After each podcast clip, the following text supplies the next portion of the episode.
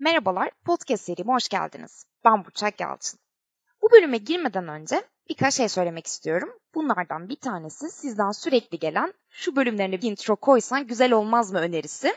Evet, bu geri bildirimi aldım. Kesinlikle bir intro arıyorum.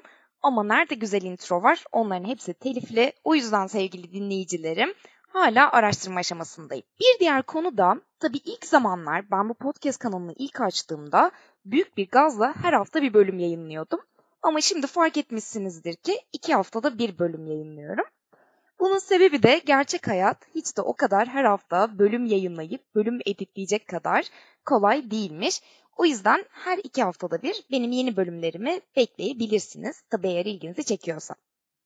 Şimdi artık bu ön bilgilendirmeleri geçtiysek ben de ağzımdaki baklayı çıkartayım ve geri bildirim konusuna yavaş yavaş başlayalım. Geri bildirim deyince aklımıza hep böyle soğuk soğuk, plaza plaza bir şeyler geliyor farkındayım. Sanki ben de elimde büyük boy Starbucks kahvemi almışım da size kayıt yapıyormuşum gibi. Ne kadar süslü bir konu gelse de aslında usulüne uygun olarak geri bildirim verilirse ve eğer olgunlukla bu geri bildirim kabul edilebilirse bırakın iş hayatını bence günlük hayatımız için de çok faydalı bir alışveriş olacak. Şimdi bir de şu klişeye gireyim. Geri bildirim bize verilmiş bir armağandır. Tamam, her zaman öyle olmasa da geri bildirim işinde fazlaca fayda çıkarmak mümkün. Biraz da bu bölüm bu geri bildirim konusunu konuşalım istiyorum. Hani böyle bir şeyler içimizi sıkar, özellikle de iş hayatında bazı şeyler olur. Derdimizi tam olarak yöneticimize anlatamayız. Ne bileyim bazı davranışları yöneticimizin hoşumuza gitmez. Böyle işimizden deriz ki ya beni bir sal, ben sana daha güzel, daha hızlı iş çıkaracağım. Girme bu kadar benim alanıma. Ya da bazen çok sevdiğimiz ofis arkadaşımızın bir davranışı böyle çok fena sonuçlar doğurur bizim için ya da doğurabilecektir. Onu gözlemliyoruzdur. İşte orada diyorum ki güzel geri bildirim verebilirsek, içimizdeki sıkıntıyı doğru bir şekilde ifade edebilirsek işleri kendi faydamıza, kendi istediğimiz şekline dönüştürmemiz mümkün. Yeter ki içimizden geçenleri rahatlıkla, içimizden tutmadan, usulüne uygun bir şekilde paylaşmayı bilelim. Tabii şimdi içimizden geçen her şey dediysem de orada bir filtreleme yapmak da lazım. Bilemiyorum içimizden neler geçiyor. Çünkü bazen benim çok da güzel şeyler geçmiyor. O yüzden orada içimizden geçenleri de bir tartmakta fayda var. Geri alıyorum az önceki lafımı. Şimdi konuya girmeden önce de bir klasiğimizle başlayalım. Geri bildirim nedir? Şöyle bir tanımlayalım istiyorum. Geri bildirim iş performansına ya da işe ilişkin davranışlara yönelik gözlemlerin paylaşımıdır ve aslında üretken bir değişim yaratmanın da ilk adımıdır.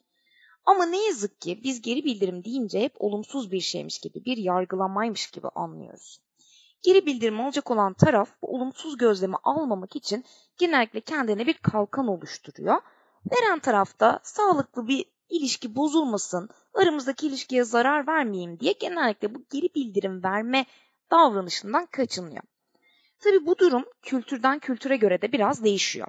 Mesela daha az duygusal olan toplumlarda kritik geri bildirimler vermek çok kolay ve olması gereken bir davranış. Ama bizim gibi duygusal toplumlara bakarsak aman karşı tarafı kırar mıyım, aman üzer miyim, aman şimdi ağzımızın tadı kaçmasın derken bu geri bildirim verme işi daha da zor bir hale gelebiliyor. Ve kabul de ediyorum gerçekten de zor bir iş hem vermek hem de almak. Bu yüzden de ben bunu birazcık araba kullanmaya benzetiyorum. Pratik yaptıkça, daha çok çalıştıkça sanki daha çok yerine oturuyor. Daha kendimizden emin bir şekilde yapmaya başlıyoruz bence. Bir de şöyle bir geri bildirime de bakarsak aslında birçok iş ortamı için çok faydalı. Çünkü mevcut işlerimizi, kariyer gelişimimizi, kendi gelişimimizi birçok anlamda destekleyebilecek faydalı da bir araç geri bildirim. Çünkü kişilerin kendilerini değiştirebilmesi için, kendilerini görebilmesi için, işte birbirlerini anlayabilmeleri için, birbirlerinden beklentilerini çözebilmeleri için dolayısıyla birbirlerinin iş davranışları ve iş yapış şekilleriyle ilgili birbirlerine bilgi vermeleri lazım. Ama en nihayetinde tek başımıza da iş yapmıyoruz. E, dolayısıyla da bu ortamla olan ilişkilerimizi iyi yönetmek, profesyonel yönetmek lazım. Çünkü bu döngünün içinde yönetici de var, çalışan da var, ekip de var, müşteri de var. Yani kısacası herkes var bu kadar insan geri bildirimi almasa nasıl beraber uyumlu çalışacak, nasıl birbirlerinin beklentilerini, huyunu suyunu anlayacak orası da ayrı bir konu. O yüzden geri bildirim konusunu değerlendirirken bütün bu söylediğim dinamikleri de değerlendirmekte fayda var. Bir de biz insanlar bence kendimizi görmede çok başarılı olamıyoruz. Bu yüzden diğerlerinin bizi nasıl gördüğünü anlamaya çalışmak, özellikle de diğerlerinden bize ortak olarak çok fazla gelen konuları şöyle bir kendimize alıp düşünmek bence çok kıymetli. Tabi burada da gelen her şeyi düşünün demiyorum ama e, şöyle bir derinlemesine kendinize baktığınızda ya evet sanırım bu konularla ilgili ben birazcık eğilebilirim, biraz düşünebilirim. Belki bu davranışımı değiştirebilirim ya da bu iş yapma şeklime birazcık farklılık katabilirim diyebilirsiniz belki. Peki şimdi gelelim nasıl yapılır'a. Yani doğru düzgün böyle etkin bir geri bildirim nasıl verilir? Bence bu bir sanat. İtiraf edeyim benim de üzerine çokça çalıştığım bir konu. Her şeyden önce bence şunu bilmekte fayda var. Geri bildirim işe ilişkin olmalı. E, işle ilgili davranışa, işle ilgili performansa yönelik olmalı. Yani kişinin karakterine yapılan bir geri bildirim sağlıklı bir geri bildirim değil. Yani size de yarın bir gün böyle bir geri bildirim gelirse bunu almak zorunda değilseniz sallayın gitsin. Mesela biri bana gelse çok dağınıksın dese yani bu ne demek? Yani neye sebep oluyor? İşime mi yansıyor? Sana mı zarar veriyor? Sen ne demek istedin? Beni mi hedef aldın? Ben bunu çok rahat bir şekilde bir tehdit olarak algılayabilirim. Ya da tam olarak neye sebep olduğunu anlamadığım için bu davranışımı değiştirmek üzerine de çok düşünmem. Ya da çok böyle takıntılı bir tipimdir.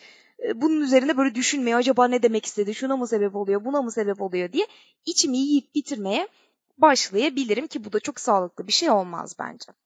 Çünkü geri bildirimdeki temel amaç o kişiye bir şeyleri fark ettirmek. Bazı şeyleri değiştirmesi için ona bir şans vermek. Tabii Burada şunu da anlamak gerekir. Her geri bildirim verdiğimizde karşı taraf ay ne güzel bana bir şans verdin. Dur hemen ben bu davranışımı değiştireyim demeyecek. Çünkü herkes de geri bildirim almıyor. Bunu görüyoruz. Bu yüzden beklenti ya Burçak ben usulüne uygun geri bildirim verdim. Kendimi de anlattım. Hiçbir şey değişmiyor. Aksine karşımdaki insan bana düşman oldu diye gelmemek lazım. Ki bence bir iki denedikten sonra karşı taraf sizin söylemek istediğiniz şeyi anlamıyorsa, geri bildirimi alamıyorsa üstelemek, her seferinde tekrardan geri bildirim vermeye çalışmak da bence boşa çaba. Ya ben bunu birkaç kez yaşadım. Tamamıyla deneyim paylaşımıdır bu. Yani çok defa ben ya empati yaparak gidiyorum. Tam onun da derdini anlamaya çalışıyorum. Kendi derdimi de anlatıyorum. Niye olmuyor diye isyan ettim. Ama en sonunda pes edip böyle zor kişilikleri yönetmeyi anlamaya çalıştım. Hala da çalışıyorum. Belki bunu farklı bir podcast bölüm konusu olarak alabiliriz. Gelelim ikinci noktaya. Geri bildirim vermeden önce içinde bulunduğumuz noktayı iyi çözmemiz gerekiyor. Yani bazen öyle durumlar var ki hızlıca aksiyon almak gerekiyor. Yani dolayısıyla hızlıca da geri bildirim vermek gerekiyor. Okey. Ama bazı durumlar da var ki duyguların çok yoğun olduğu zamanlar. İşte bu zamanları bir iyi tanımak lazım. Şu an gerçekten bu geri bildirimi vermek için doğru bir zaman mı? Ya örneğin siz ya da karşı taraf çok sinirliyseniz, çok üzgünseniz anında geri bildirim vermeye çalışmak işleri daha da kızıştırabilir. O yüzden de bazı zamanlarda geri bildirim vermeden önce duyguların bayatlamasını beklemek bence çok faydalı oluyor. Karşımdaki kişinin o an geri bildirim alıp alamayacağını yani iyi tartmam gerekiyor veya benim çok sağlıklı bir geri bildirim verip veremeyeceğimi de iyi tartmam gerekiyor. Yoksa o görüşme oluyor ve o çok yüksek ihtimalle bir kavgaya, bir probleme dönüşüyor ve hatta çok meşhur bir durum yaşanıyor. Ya biz aslında Ali ile çok iyiydik de sonra ne olduysa bir az konuşur olduk. Artık çok da bir muhabbetimiz yok. Aslında ne olduysa değil muhtemelen bu tarz bir şeyler yaşandı. Çok da farkında değiliz. Bir diğer konu da geri bildirim verirken karşı tarafı iyi anlamak. Yani bazı durumlar, bazı konular bazı kişiler için gerçekten çok zor olabilir. Elinde olmayabilir, kontrolünde olmayabilir. O kişi zor bir dönemden geçiyor olabilir ve siz ona yaptığı herhangi bir yanlış davranışla ilgili ya da işinde yaptığı bir hata ile ilgili geri bildirim vermek istiyorsunuzdur ama hiç doğru bir zaman değildir. İşte bunları da iyi gözlemlemek, ortamı iyi koklamak gerekiyor. Yani kimse bize geri bildirim konusunun kolay bir konu olduğunu söylemiyor arkadaşlar. Bence oldukça zor bir konu. Şimdi diyelim ki bu iki adımı hallettik. Yani nasıl geri bildirim vereceğimi biliyorum. Ortamı kokladım. Geri bildirim vermek için uygun bir ortam. Nasıl gireceğim konuya? İşte en çok zorlandığımız tarafta burası. Ikınıp sıkılıyoruz, böyle kıvranıyoruz falan ama aslında burada rahat olmak gerek. Yani biliyorum konuşması kolay. Ben de bir geri bildirim verirken rahat olmak konusunda böyle bayağı bir efor sarf ediyorum diyebilirim. Ama şöyle düşünün artık o aşamaya geldiniz. O uygun ortamı yarattınız ve artık rahat iletişim kurmanız gerekir. Kendinizi net ve sade bir şekilde ifade etmeniz gerekir ve dolanırsanız karşı tarafa da tam olarak aktarmak istediğiniz şeyi çok yüksek ihtimalle aktaramayacaksınız. O dikkati tam olarak toplayamayacaksınız karşı. Uygun bir ortam dedim çok kısaca geçtim ama bunun üzerinde biraz durmak istiyorum. Geri bildirim vereceğiniz ortamları da iyi değerlendirmek lazım. Yani gerçekten o kişiye vereceksiniz, o kişinin, iki kişiye vereceksiniz, o iki kişinin olduğu özel ortamları seçmelisiniz. Öyle geri bildirim herkesin olduğu ortamlarda herkesin içinde verilmemeli. Bunlar çok yıpratıcı olabiliyor. Tabii bu kritik bir geri bildirimse. Olumlu geri bildirimleri tabii ki de herkesin içinde söylemek karşı tarafı çok onur edici olabilir. Ama özellikle olumsuz bir durumdan, olumsuz bir davranıştan siz bir geri bildirim vermek istiyorsanız bunu özel alanlarda, birebir de konuşabileceğiniz alanlarda vermeniz çok daha sağlıklı bir iletişim kurmanız için sizin faydanız olur. Yani düşünsene yöneticin geliyor herkesin içinde son ay raporunda ne kadar hatan çıktığından bahsediyor. Aşırı cringe bir durum yani. Dolayısıyla da bu ortam konusunda atlamayın derim. Bütün bunlardan sonra da geri bildirimde bulunmak istediğiniz davranışı, olayı anlatabilirsiniz. Yani ne oldu? Hangi davranış sizi olumsuz etkiledi? Hangi davranış sizi rahatsız etti? Tam olarak ne oldu ve ne zaman oldu? Burada karşıdaki kişiye verilerle gitmek bence çok kıymetli. Öbür türlüsü tamamıyla sizin kendi düşünceleriniz ve kendi varsayımlarınız olur ister istemez de karşı taraf şöyle düşünebilir. Aman ne gördü ki, ne biliyor, kendi düşünceleri, bana ne deyip sallayıp geçebilir. Bu yüzden sizi rahatsız eden davranışlarla ve durumlarla ilgili önemli noktaları not etmek, veriler almak, o geri bildirim toplantısına gelmeden önce bu tarz bir hazırlık yapmak sizin net bir şekilde iletişim kurmanın açısından çok faydalı olabilir. Tabii bu verileri sunacağım ama tam olarak beni rahatsız eden davranış, durum, olayla ilgili verileri sunacağım ama bunu yaparken de kişisel yorumlarımdan kaçınmam gerekiyor ki bu hiç kolay bir şey değil. Yani ne demek istiyorum? Örneğin bir çalışma arkadaşımın öfkesini kontrol edememesiyle ilgili ona geri bildirim vermek istiyorum ve ben bunu şöyle yaparsam aslında çok yanlış bir şey yapmış olurum. Ya geçen gün toplantıda bence çok sinirliydin. Herkese emirler veriyor gibiydin. Kimse mutlu değil bence seninle çalışmaktan. İşte hepimizin açığını arıyor gibisin. Bir sürü varsayım yaptım. Başkaları adına konuştum. Şöyle gibisin. Bence böyle. Sence şöyle. Yani çok yanlış başladım. Buradan sonrasının doğru gitmesi e, bence çok mümkün değil. Dolayısıyla ben burada geri bildirimimi daha net yaşanan olayı kişisel yorumlarımı katmadan aktarmam gerekiyor. Yani örnek veriyorum. Geçen gün toplantının sonuna doğru bütçelerle ilgili benim konuştuğum sırada benim üç kez sözümü kestin. Bana sesini yükselt. Bundan önce bütçe konusuyla ilgili maillerde de bana nokta nokta şu şu ifadeler kullan. Bak aslında burada birçok veriyi söylüyorum. Ve hiçbirinde hiçbir yorum katmadan söylüyorum ve karşı tarafın aynen kullandığı ifadelerle ona olayı anlatmaya çalışıyorum. İşte yorum katmadan anlatmak bunun gibi bir şey ve işin en zor kısımlarından biri de diyebilirim. Çünkü bizi üzen, bizi yaralayan kısımlar tam da bu olayların yaşandığı sıralar. Anlatırken de genellikle işin içine duygularımızı ve varsayımlarımızı da katarak anlatmayı seviyoruz. E, bu şekilde daha etkili olduğunu düşünüyoruz çoğu zaman. Halbuki duygularımızdan bahsedeceğimiz kısım bir sonraki kısım. Şimdi mevcut durumu anlattık diyelim. Ardından da bu mevcut durumun beni veya işimi nasıl etkilediğinden bahsedebilirim artık karşı tarafa. Tam bu kısımda duygularımı da ifade etmekte serbestim. Tabi burada bu duyguları da iyi tanımak lazım. Genellikle bizler duygularımızı tanıma konusunda da yanılabiliyoruz. Belki bir bölümde de duyguları tanımak, duyguları anlamlandırmak üzerine de bir şeyler konuşabiliriz. Şimdi bana ve işe olan etkisini anlatmalıyım demiştim. Mesela aynı örnek üzerinden devam edersek o toplantıda kendimi çok başarısız hissettim. Bir ekip olarak değil, birey olarak yaptığım işlerden sorumluymuşum gibi hisset. Bu durum işte örneğin işimi yaparken defalarca kez kontrol yapmama ve bunun için de diğer işlerimi geciktirmeme sebep oluyor. Şimdi hem kendi duygumdan bahsettim, hem işime nasıl yansıdığından bahsettim, hem ekip olamamaktan bahsettim. Aslında mevcutta hem benim hem işin performansını etkileyen, grubun performansını etkileyen e, birçok konudan, birçok duygudan bahsettim. Böyle zamanlarda kimse bizimle nasıl hissettiğimizle ilgili zıtlaşamaz. Yani kimse bana gelip de ya hayır sen başarısız hissetmedin, yalan söylüyorsun diyemez. İşte duygularla konuşmak bu aşamada bize fayda da sağlıyor. Karşı tarafa bir noktada olsa empati yaptırmak için bir yol açmış, bir kanal açmış oluyoruz. Şimdi diyelim ki bütün bunları toparladınız ve aktarmak istediğiniz her şeyi aktardınız. İşte bu noktadan sonra da karşı tarafı da doğru izlemek gerekir. Yani karşı taraf sizi gerçekten anladı mı? Sizi bir düşman olarak mı görmeye başladı yoksa sizin söylediklerinizi düşünmeye hazır mı, düşünmeye başladı mı? Burada karşı tarafı, bulunduğunuz ortamı yeniden tekrardan böyle bir iyi tartmak lazım. Belki burada karşı tarafa sizin söylediklerinizin anlamlı gelip gelmediğini sorabilirsiniz. Anlamadığı bir nokta olup olmadığını sorabilirsiniz. Yani karşı tarafı da konuşmaya teşvik etmelisiniz ki gerçekten bu görüşmeden bir kazan kazan haliyle mi ayrıldınız? Yoksa mevcut ilişkilerinizi bozarak mı ayrılacaksınız? Belki bunu önceden fark etmek bunu daha erken onarmanızı da sağlayabilir. Bu yüzden karşı tarafı da konuşturmak, bunun bir monolog değil bir diyalog olmasını sağlamaya çalışmak bence çok kıymetli. Ve bir bakıma da aslında gerçekten de karşı tarafın ne demek istediğini de anlamaya çalışırsınız bu şekilde. Bir yerde gerçekten susup onun bakış açısını dinlemeye çalışın. Karşı taraf bize ne anlatmak istiyor?